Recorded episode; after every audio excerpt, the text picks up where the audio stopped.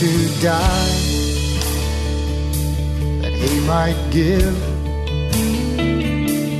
eternal life that I might live. Welcome to Yankee Arnold Ministries. Dr. Arnold will be with you in just a moment, but first, we want you to know how much we appreciate your prayers and financial support. You may help this radio ministry by donating online at yankeearnold.com or by mail at Yankee Arnold Ministries, 7028 West Waters Avenue, Suite 316, Tampa, Florida 33634. Again, that's 7028 West Waters Avenue, Suite 316, Tampa, Florida 33634. Feel free to send Dr. Arnold your questions or comments to Yankee at yankeearnold.com, and he will respond as quickly as possible. Now, here is Dr. Arnold with today's message. Jesus saved my soul that night. If you have a Bible, turn to the book of Romans. It was spring, but it was summer I wanted. The warm days and the great outdoors. It was summer, but it was fall that I wanted. The colorful leaves and the cool, dry air. It was spring, but it was winter I wanted. The beautiful snow and the joy of the holiday season. I was a child, but it was adulthood I wanted. The freedom and the respect. I was 20, but it was 30 I wanted to be mature and sophisticated. I was middle aged, but it was 30 I wanted the youth and the free spirit. I was retired, but it was middle age I wanted the presence of mind without limitations. My life was over, but I never got what I wanted.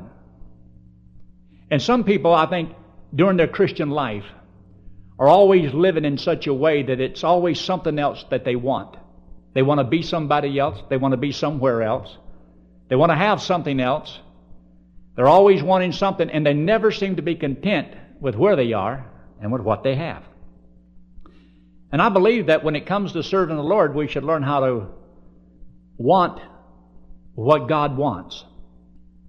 So I want you to think for a moment could you, at this moment, stop thinking about what you want? Don't think about what you want. Because if you want something that you don't have, then you're always wanting something, so that means your chances are you may not be satisfied with what you have now. But I want to see if you can do this. This will be hard for you, but I think you can do it. Can you want what you now have? Can you want what you now have? You say, you just don't know the heartache I've got. I want you to see if you can change it around. Want every problem that you now have. You have hurts and pains. How can I want that? Can you find a way to want your lack of finances that you have? And you don't have anything to maybe live on enough. You wish your house was bigger. You wish your car was better. Always wanting something. And if you don't learn how to want what you have, you're just liable to find out life will pass you by and you never got anything that you ever wanted. Because this is the day that God has given to us. This is the day that the Lord hath made. I will rejoice and be glad in it. I want to say I'm thankful for this day. We just had Thanksgiving. Everybody's supposed to be thankful for something. What were you thankful for? Can you say, I'm thankful to the Lord for giving me eternal life? That's a good thing to be thankful for. I'm thankful that I'm His child. I'm thankful that I know that I'm going to heaven when I die. I'm glad that God made salvation free so that everybody could have it. I'm thankful that the Holy Spirit indwells me. I'm thankful that God gave me His Word so I can read and study it and know His will for my life. I'm thankful for my wife. I'm thankful for my kids. I'm thankful for my grandkids. And I'm thankful for every problem that they have. Every heartache they're going through. All their struggles. Because see, if we really believe Romans 8, 28, what does it say? For we know that all things work together for good to those who love God, to those who are called according to His purpose. So that means that I'm supposed to uh, want the will of God. But if it's the will of God for me to suffer, should I want that? Yes. If it's the will of God for me to do without finances, should I want that? Yes. If it's the will of God for me to, to have a million dollars, should I want that? Huh? No. Now, Leon. Yes. I want the will of God. The will of God is the most important thing that any of us could ever want in our life. I read something about a missionary, and I got teary eyed when I saw it. It was in a magazine for missions. And this older lady in this church stood up in a missions conference and she made this statement. When I was a teenager, when I was a teenager, I knew that God wanted me to be a missionary. And then the saddest words she ever could have said I didn't go. I didn't go. I knew God had something more for me to do. God wanted me to be a missionary, and I wouldn't go. I didn't do it. Do you know whenever we get to heaven and we find out what we could have done for the Lord, what God wanted us to do, and we stand there, and all we can say is, I didn't do it. I didn't do it. I didn't go. And uh, I think there's going to be a lot of weeping and gnashing of teeth where people are going to be very regretful. See, we're not as regretful now because we can't see what it's cost us. We just always think, well, it's not that bad. I mean, if I don't do what God wants me, it's not that bad. And anyway, my life's pretty good anyway, so it's not that bad. We're to look at things through the eyes of the Lord. Look there in Romans in chapter 9 and verse 14. Uh, verse 14 says, What shall we say then? Is there unrighteousness with God? God forbid. You see, when the Bible says that God, in order to justify us, must be just in the way he does it. In other words, if God lets a man go to heaven, if that man gets to heaven, it's got to be right. So no man is justified by the law in the sight of God. So how can God justify a man? Well, as you read the book of Romans, it is a book on justification. How that God makes a man justified in the eyes of God and gets to go to heaven. Now, we know that it says that the Gentiles had the world and the Jews had the Word. So they both had one, revelation and reason. Not everybody takes advantages of those opportunities. Even though God gave to the one the Word of God to Israel, it did not profit them because they wouldn't believe it. And then he gave the mind the reasoning power of the world to know that there is a God, a supreme being, a power. And they turned against God. Neither were thankful, became vain in their imaginations, and their foolish heart was darkened. So their reasoning didn't prove to be too advantageous to them. Is God unjust to save anybody? Well, if He saved us because of the way we are, uh, then that would have been unjust because nobody deserves to be saved. So in the book of Romans, it shows us that no man is saved by his works. He must trust Christ as Savior, and how that Christ, in chapter 5 of Romans, proved that He loved us, displayed His love for us, and that while we were yet sinners, Christ died for us. So by trusting Him, Him alone, we have as a free gift everlasting life.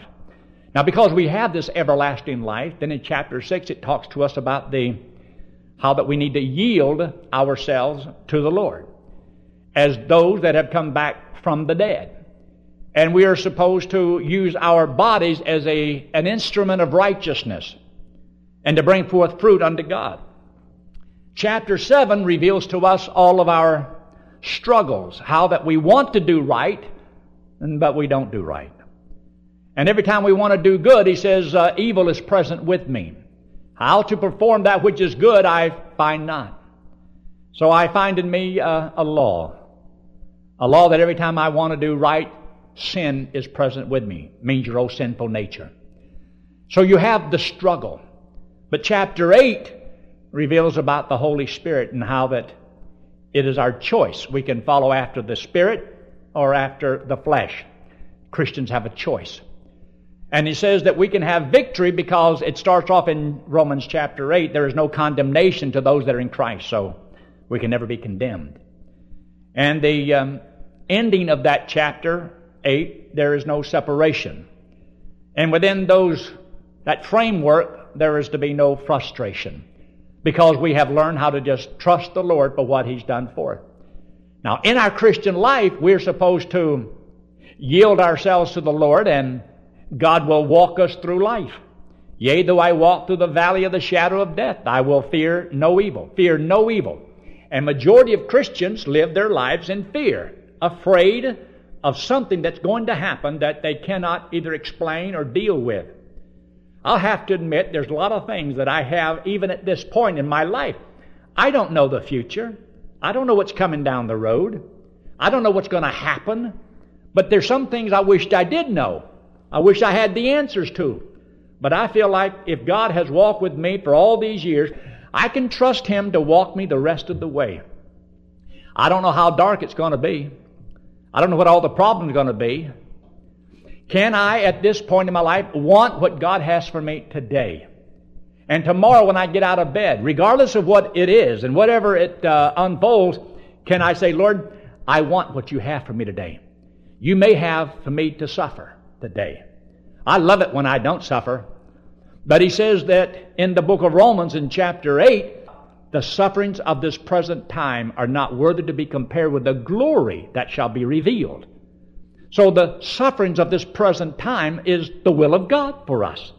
So we don't always get our way. Things go wrong. But things can work together for good to those who know and love the Lord. So you have to have a right kind of a mind on how you see life.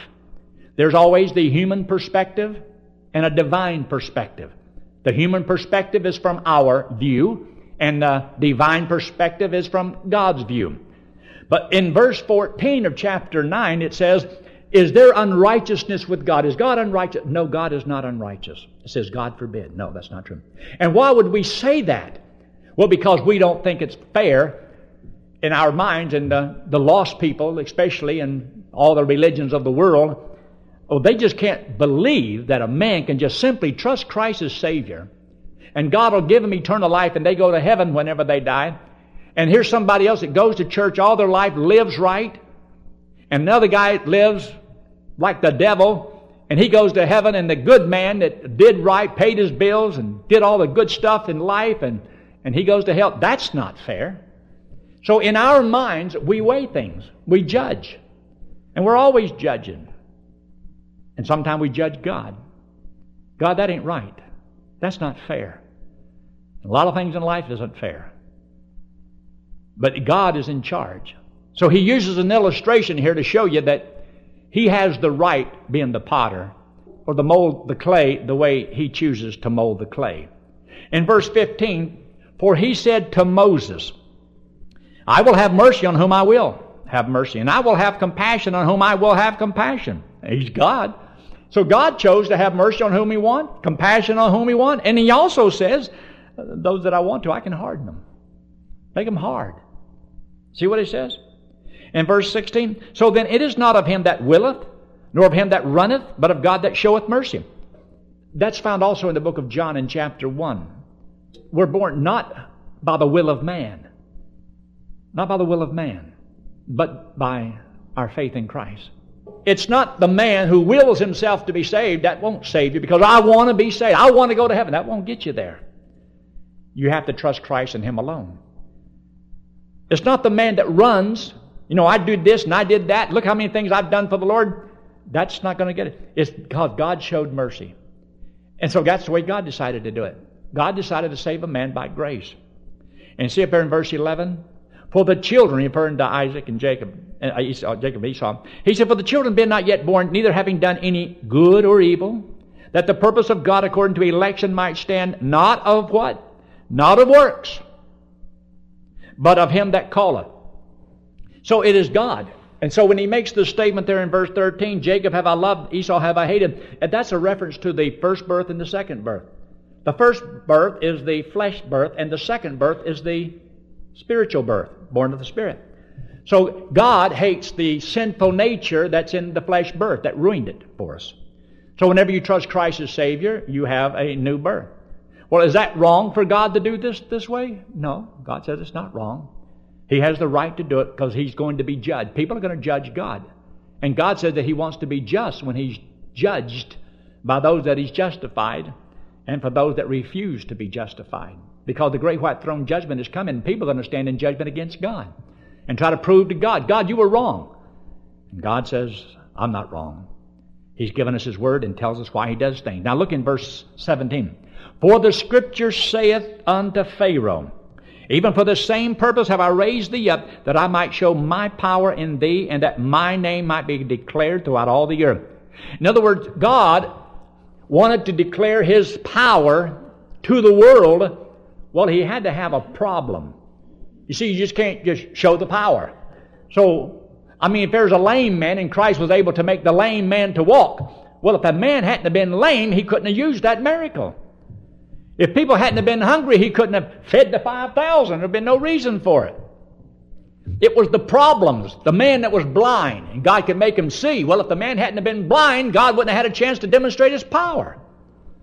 Or whether to raise Lazarus from the dead. Well, if the man hadn't have been dead, there wouldn't have been nobody to raise from the dead. See, God uses the problems to show his power. He wants the world to know who he is, what he can do. But God wanted to use something big on a grand scale. So, in order to demonstrate his power to the nation of Israel, to get them to believe, yeah, because the Jews require a sign. They want to see miracles, they want to see something. Now, the Greek philosophers, they wanted to hear some new thing. But what God did is He allowed old Pharaoh to come to great power, and here's all these people that he had, the nation, his army, and then he had the nation of Israel right in his midst as slaves. So God raised up Pharaoh in order to use him as an illustration of his power. Look what I can do. And he showed his people what he can do by what he did to this guy. So there's problems in your life that God will raise up. Too big for you to handle. See, the children of Israel, they couldn't handle Pharaoh and his people. No. Too big. But not too big for God. So you and I are going to face giants in our life, but we're supposed to believe that you and God are a majority. You and God can handle anything. I don't care what it is. You and God can handle it. See, my goal in life is not to see how many people I can convince that I'm right. My goal is just to serve God, whether anybody believes it or they don't believe it. You can't maybe always convince anybody of anything. People have a right to believe whatever they want to believe. I should say they have the freedom to believe it. But see, you and God ought to be able to handle anything in life so that you can keep serving the Lord all the days of your life.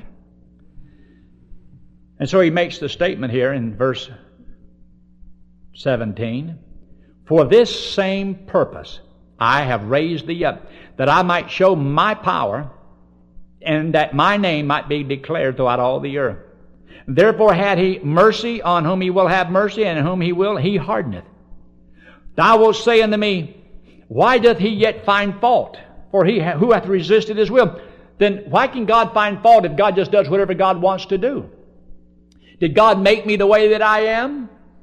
Therefore, if I don't make the right decision, not my fault, God made me. Boy, I could really get out of a lot of responsibility that way. God, how can you judge me? It ain't my fault. I didn't ask to be born, you know. Did you? God, how can you stand in judgment on me? That's not fair. Remember, whatever you really want to do in life, you'll find a way to justify it.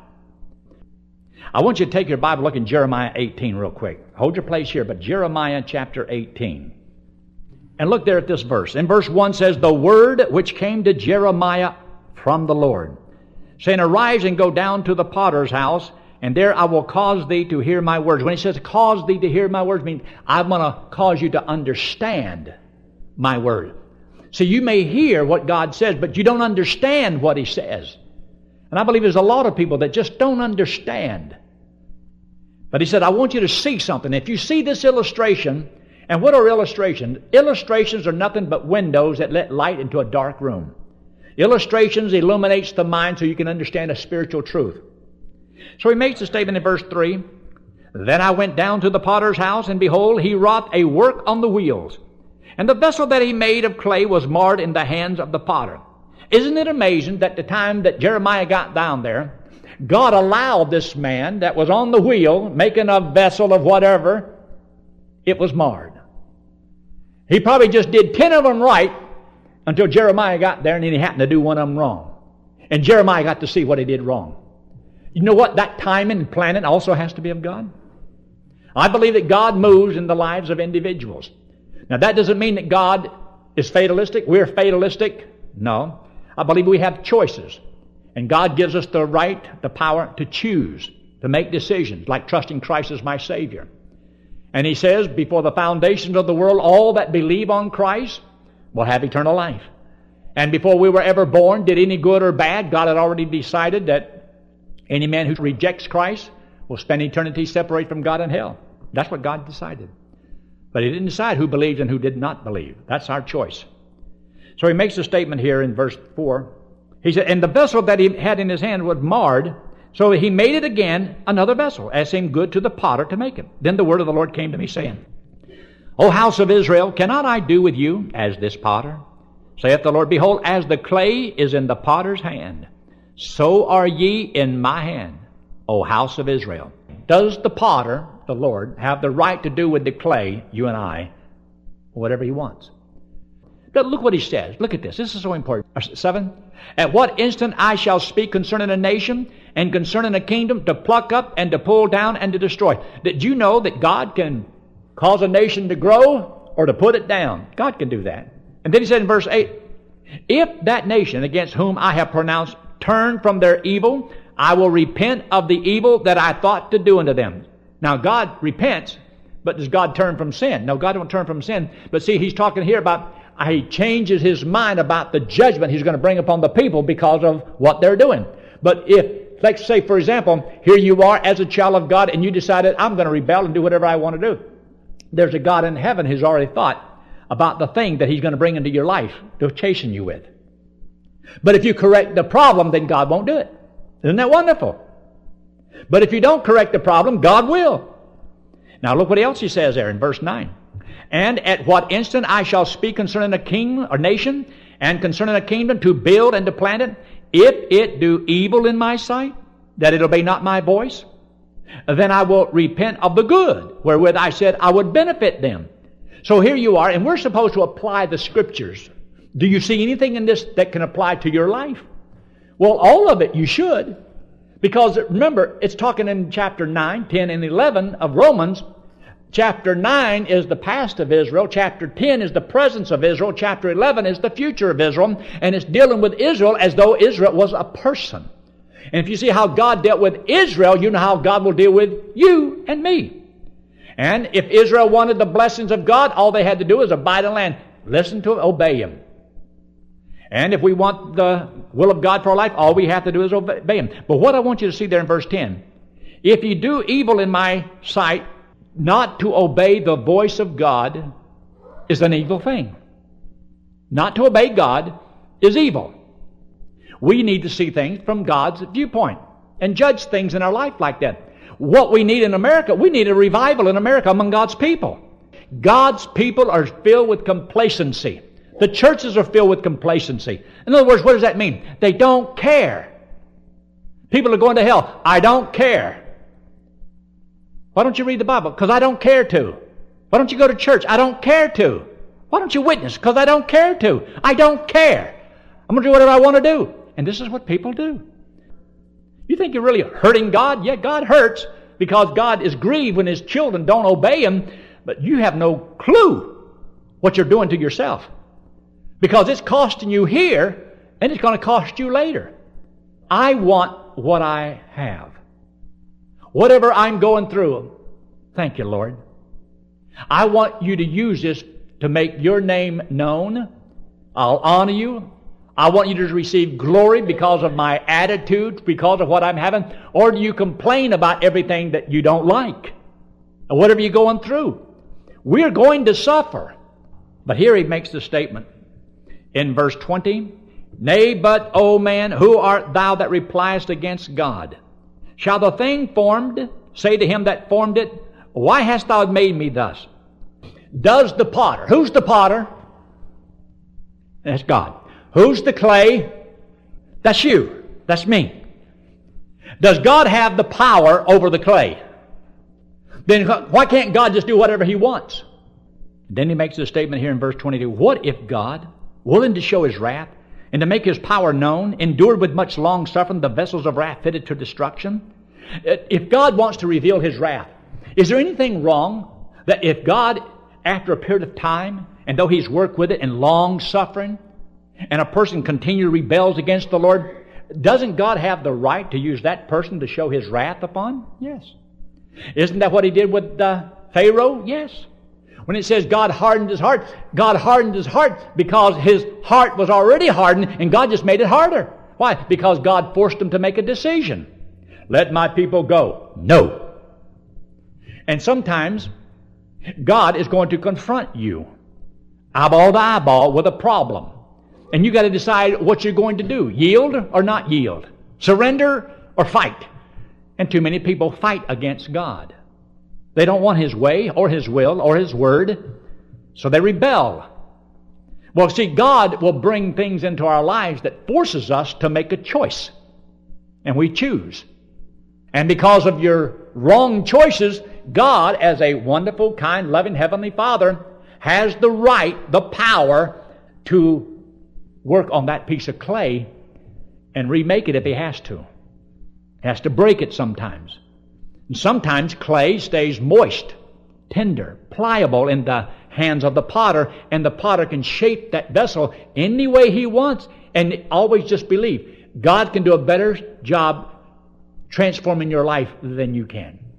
Because he's the one that knows what kind of a vessel he's trying to make. And so he says there in verse 23 and that he might make known the riches of his glory on the vessels of mercy, which he hath before prepared unto glory. So God has vessels of wrath and vessels of honor.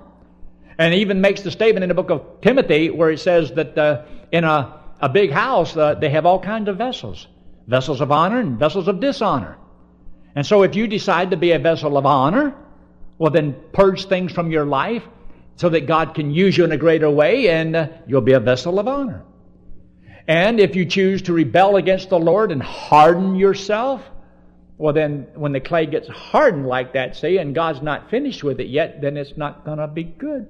God's going to have to not bend it, God's going to have to break it and start all over again. And many Christians in their Christian life never mature because they never graduated from kindergarten. Except the problem that you now have, as though God just put a million dollars in the bank for you. And he says, The trial of your faith is much more precious than gold and silver, though it be tried with fire. And that one day at the judgment seat of Christ, every man shall receive his own praise, his honor, and glory. Can you see that far? Can you see through the eyes of the Lord?